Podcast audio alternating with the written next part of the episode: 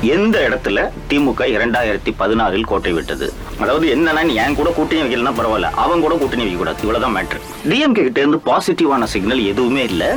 விஜயகாந்த் திமுக கூட்டணிக்கு போகக்கூடாது என்பதற்காக ஜெயலலிதா வந்து ஒரு பெரும் தொகையை விஜயகாந்த் கட்சிக்கு அளித்ததாக சொல்கிறார். கிட்டத்தட்ட twenty twenty one assembly election அப்படின்றது ஒரு வேவ்லெஸ் எலெக்ஷன் அறிந்ததில் அறியாதது வித் சவுக்கு சங்கர். வணக்கம் நேயர்களே. மீண்டும் ஒரு அறிந்ததில் அறியாதது நிகழ்ச்சியில் உங்களை சந்திப்பதில் உள்ளபடியே பெருமகிழ்ச்சி. இன்று கிட்டத்தட்ட டிஎம்கே ஆட்சிக்கு வந்து ஒரு வருடம் முடிய போகிறது. அடுத்த மாதம் வந்துச்சுன்னா ஒரு வருஷம் முடிய போகிறது.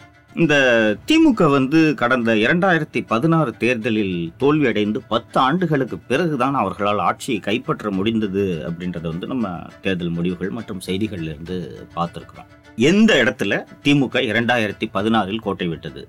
கலைஞர் கருணாநிதி அவர்கள் உயிரோடு இருந்தபோது வெளியிட்ட கடைசி அறிக்கை அந்த தேர்தல் முடிவுகள் பற்றிய அறிக்கை என்று தான் நான் நினைக்கிறேன்.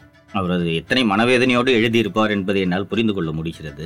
எப்படி அழகாக சொல்லியிருந்தார்னா எங்களுக்கும் அவருக்கு அவர்களுக்கும் ஒரு சதவீதம் தான் வாக்கு வித்தியாசம் அப்படின்றத வந்து கலைஞர் அந்த தேர்தல் முடிவுகளுக்கு பிறகு சுட்டி காட்டியிருந்தார் அந்த தேர்தலில் வந்து திமுக தோல்வி அடைந்ததற்கான முக்கியமான காரணம் ஜெயலலிதா வகுத்த அந்த பொலிட்டிக்கல் ஸ்ட்ராட்டஜி அப்படின்ட்டு தான் சொல்லணும். அது ரொம்ப ஒரு எளிதான ஸ்ட்ராட்டஜி இப்போ for example will take the case of Uttar Pradesh உத்தரப்பிரதேசத்தில் சமீபத்தில் முடிந்த அந்த தேர்தல் முடிவுகளை நீங்கள் பார்த்திருப்பீர்கள். பிஜேபி கிட்டத்தட்ட around forty and odd percentage வாக்குகளை வாங்கியிருக்கிறார்கள். அப்போ ஃபார்ட்டி அண்ட் ஆடு வாங்கியிருக்காங்கன்னா மீதி அறுபது பர்சன்ட் எடுத்து தானே ஒட்டு போட்டிருக்காங்க? அந்த அறுபது பர்சன்ட்டும் துண்டு துண்டாக பிரிந்திருக்கிறது அல்லவா? அப்படி பிரிந்திருந்துச்சுன்னா நீங்க எப்படி வந்து பிஜேபி வீழ்த்த முடியும் நீங்க கொஞ்சம் யோசிச்சு பாருங்க.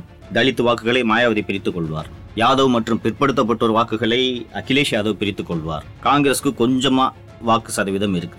அப்னாதல் போன்ற சிறு சிறு கட்சிகளோடு ஒரு அகிலேஷ் கூட்டணி வைத்திருந்தாரே ஒழிய இது போல பிரிந்து பிரிந்து பல்வேறு சாதிய கட்சிகளும் அங்கே பல இடங்களில் போட்டியிட்டன. இதெல்லாம் ரொம்ப கவனமா பிஜேபி கான்சென்ட்ரேட்டடா இதை பண்ணுவாங்க. அதாவது என்னன்னா நீ என் கூட கூட்டணி வைக்கலன்னா பரவாயில்ல. அவன் கூட கூட்டணி வைக்க கூடாது இவ்வளவுதான் மேட்ரு இதை ஜெயலலிதா செய்தார். எப்படியாவது விஜயகாந்தை திமுக கூட்டணிக்குள் எடுத்து வர வேண்டும் என்று பல முறை கலைஞர் மு- முயற்சி செய்தார் என்பதெல்லாம் உங்களுக்கு தெரியும். பட் அந்த பீரியடில் இது திருமாவளவன் மற்றும் இடதுசாரிகள் இவர்கள் எல்லாம் இந்த ரெண்டாயிரத்தி பதினாறு தேர்தலில் நம்ம எப்படியாவது திமுக பக்கம் போயிடலாம் அப்படின்னு சொல்லிட்டு ஒரு கடுமையான முயற்சிகள் எல்லாம் எடுத்தார்கள். திருமாவளவன் வெளிப்படையாகவே நம்ம இந்த மாதிரி ஒரு கூட்டணி அமைக்கணும்னு சொன்னாரு. டிஎம்கே கிட்ட இருந்து பாசிட்டிவான சிக்னல் எதுவுமே இல்லை.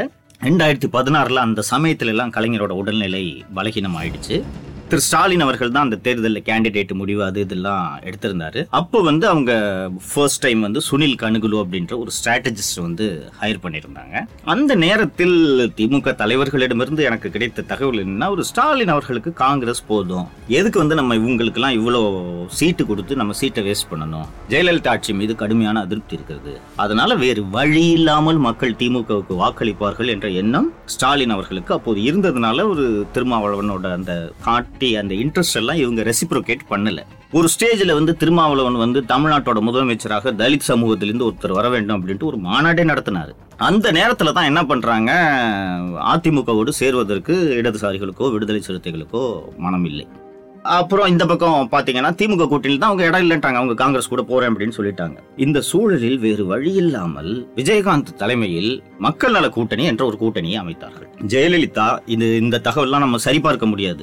விஜயகாந்த் திமுக கூட்டணிக்கு போகக்கூடாது என்பதற்காக ஜெயலலிதா வந்து ஒரு பெரும் தொகையை விஜயகாந்த் கட்சிக்கு அளித்ததாக சொல்கிறார்கள். இதெல்லாம் நம்ம வெரிஃபை பண்ண முடியாது. எந்த அளவுக்கு உண்மைன்று தெரியல. பட் அது விஜயகாந்த் எடுத்த முடிவு அதற்கு அவர்தான் பொறுப்பு. விஜயகாந்தை முதல்வர் கேண்டிடேட்டாக அனௌன்ஸ் பண்ணி விடுதலை சிறுத்தைகள் தேமுதிக மதிமுக ரெண்டு லெஃப்ட் பார்ட்டிஸ் இவங்க சேர்ந்து வந்து இவர்கள் தனியாக போட்டியிடுகிறார்கள். திமுக காங்கிரஸ் கூட்டணி ஒருபுறம் அதிமுக கூட்டணி ஒருபுறம் இன்னொரு முக்கியமான விஷயம் பாட்டாளி மக்கள் கட்சி அந்த முறை வந்து தனித்து போட்டியிட்டார்கள். நாங்க தான் அன்புமணி அவர்களை முதல்வர் வேட்பாளராக. சோ இப்படி இந்த மாதிரியான போட்டி நடக்கும்போது பாத்தீங்கன்னா அந்த ஓட்டு ஆன்டி ஏடிஎம்கே ஓட்ஸ் வந்து இத்தனை இடங்கள்ல ஸ்ப்ளிட் ஆகுது. பிஎம்கே கொஞ்சம் ஸ்ப்ளிட் பண்ணுது மக்களால் கூட்டணி கணிசமாக ஸ்ப்ளிட் பண்ணுச்சு. பல இடங்களில் கிட்டத்தட்ட நாற்பதுக்கும் மேற்பட்ட தொகுதிகளில் திமுக அதிமுக வாக்கு வித்தியாசங்கள் இரண்டாயிரத்துக்கும் குறைவு. ஒரே ஒரு உதாரணத்தை சொல்லணும்னா ராதாபுரம் தொகுதியில வந்து தற்போது சபாநாயகராக இருக்கக்கூடிய திரு அப்பாவு அவர்கள் போட்டியிட்டார். அவரை எதிர்த்து இன்பதுரை என்ற வேட்பாளர் போட்டியிட்டார். அந்த வழக்கு இன்னும் உச்சநீதிமன்றத்தில் நிலுவையில் இருக்கிறது. வெறும் 45 தாங்க வாக்கு வித்தியாசம்.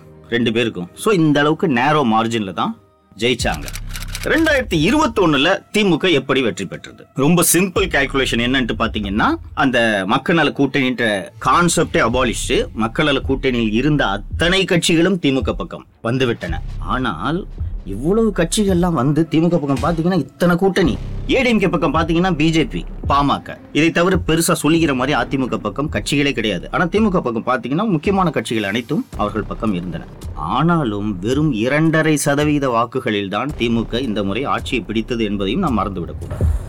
அதே போல இந்த முறையும் கிட்டத்தட்ட இருபது தொகுதிகளுக்கும் அதிகமாக வெறும் ரெண்டாயிரத்துக்கு கீழ்தான வாக்கு வித்தியாசம் திமுகவுக்கும் அதிமுகவுக்கும் ஒட்டுமொத்தமாக பார்த்தீர்கள் என்றால் இரண்டரை சதவிகிதம் தான் வாக்கு வேறுபாடு இவர்களுக்கும். கிட்டத்தட்ட இன்னும் வந்து ஒரு ஒரு நேரோ விக்டரி அப்படின்ட்டு தான் வந்து திமுகவோட இரண்டாயிரத்தி இருபத்தொன்னு வெற்றியை நாம சொல்ல முடியும். திமுகவுக்கு ஆதரவான ஒரு அலை அடித்தது. உதாரணத்துக்கு சொல்ல போனால் ஆயிரத்தி தொள்ளாயிரத்தி தொண்ணூத்தி ஆறு தேர்தல் முடிவுகளைப் போல அதிமுகவுக்கு எதிரான திமுகவுக்கு ஆதரவான ஒரு பெரும் அலை வீசியது அப்படின்ட்டுலாம் சொல்லவே முடியாது. கிட்டத்தட்ட twenty twenty one assembly election அப்படின்றது ஒரு வேவ்லெஸ் எலெக்ஷன் இன்னும் சொல்ல போனோம்னா மக்கள்லாம் ஒரு பெரும்பாலான மக்கள் வந்து சமாட் டிஸ் டிஸ்இன்ட்ரெஸ்டட்னு கூட சொல்லலாம். என்னன்னா தமிழகத்தின் இருவரும் ஆளுமைகள் இல்லாமல் சந்திக்கக்கூடிய முதல் தேர்தலாக இரண்டாயிரத்தி இருபத்தொன்னு தேர்தல் இருந்தது. அதனால அந்த அடிப்படையில் பார்த்தீங்கன்னா திமுக ரொம்ப நேரோவா வெற்றி பெற்றிருக்காங்க. அதிமுக இந்த முறை ஏன் கோட்டை விட்டார்கள்? எப்படி தோல்வியுற்றார்கள் என்ன காரணங்கள்? இதையெல்லாம் அடுத்த பகுதியில் நம்ம பார்க்கலாம். தொடர்ந்து இணைந்திருங்கள் நேயர்களே சவுக்கு சங்கரின் அறிந்ததில் அறியாதது பாட்காஸ்டர் நீங்க Gaana Spotify Jio Saavn Google podcast Apple பாட்காஸ்ட்லயும் கேட்கலாம். உங்களுக்கு அறிந்ததில் அறியாதது பாட்காஸ்ட வழங்கியது சவுக்கு சங்கர்.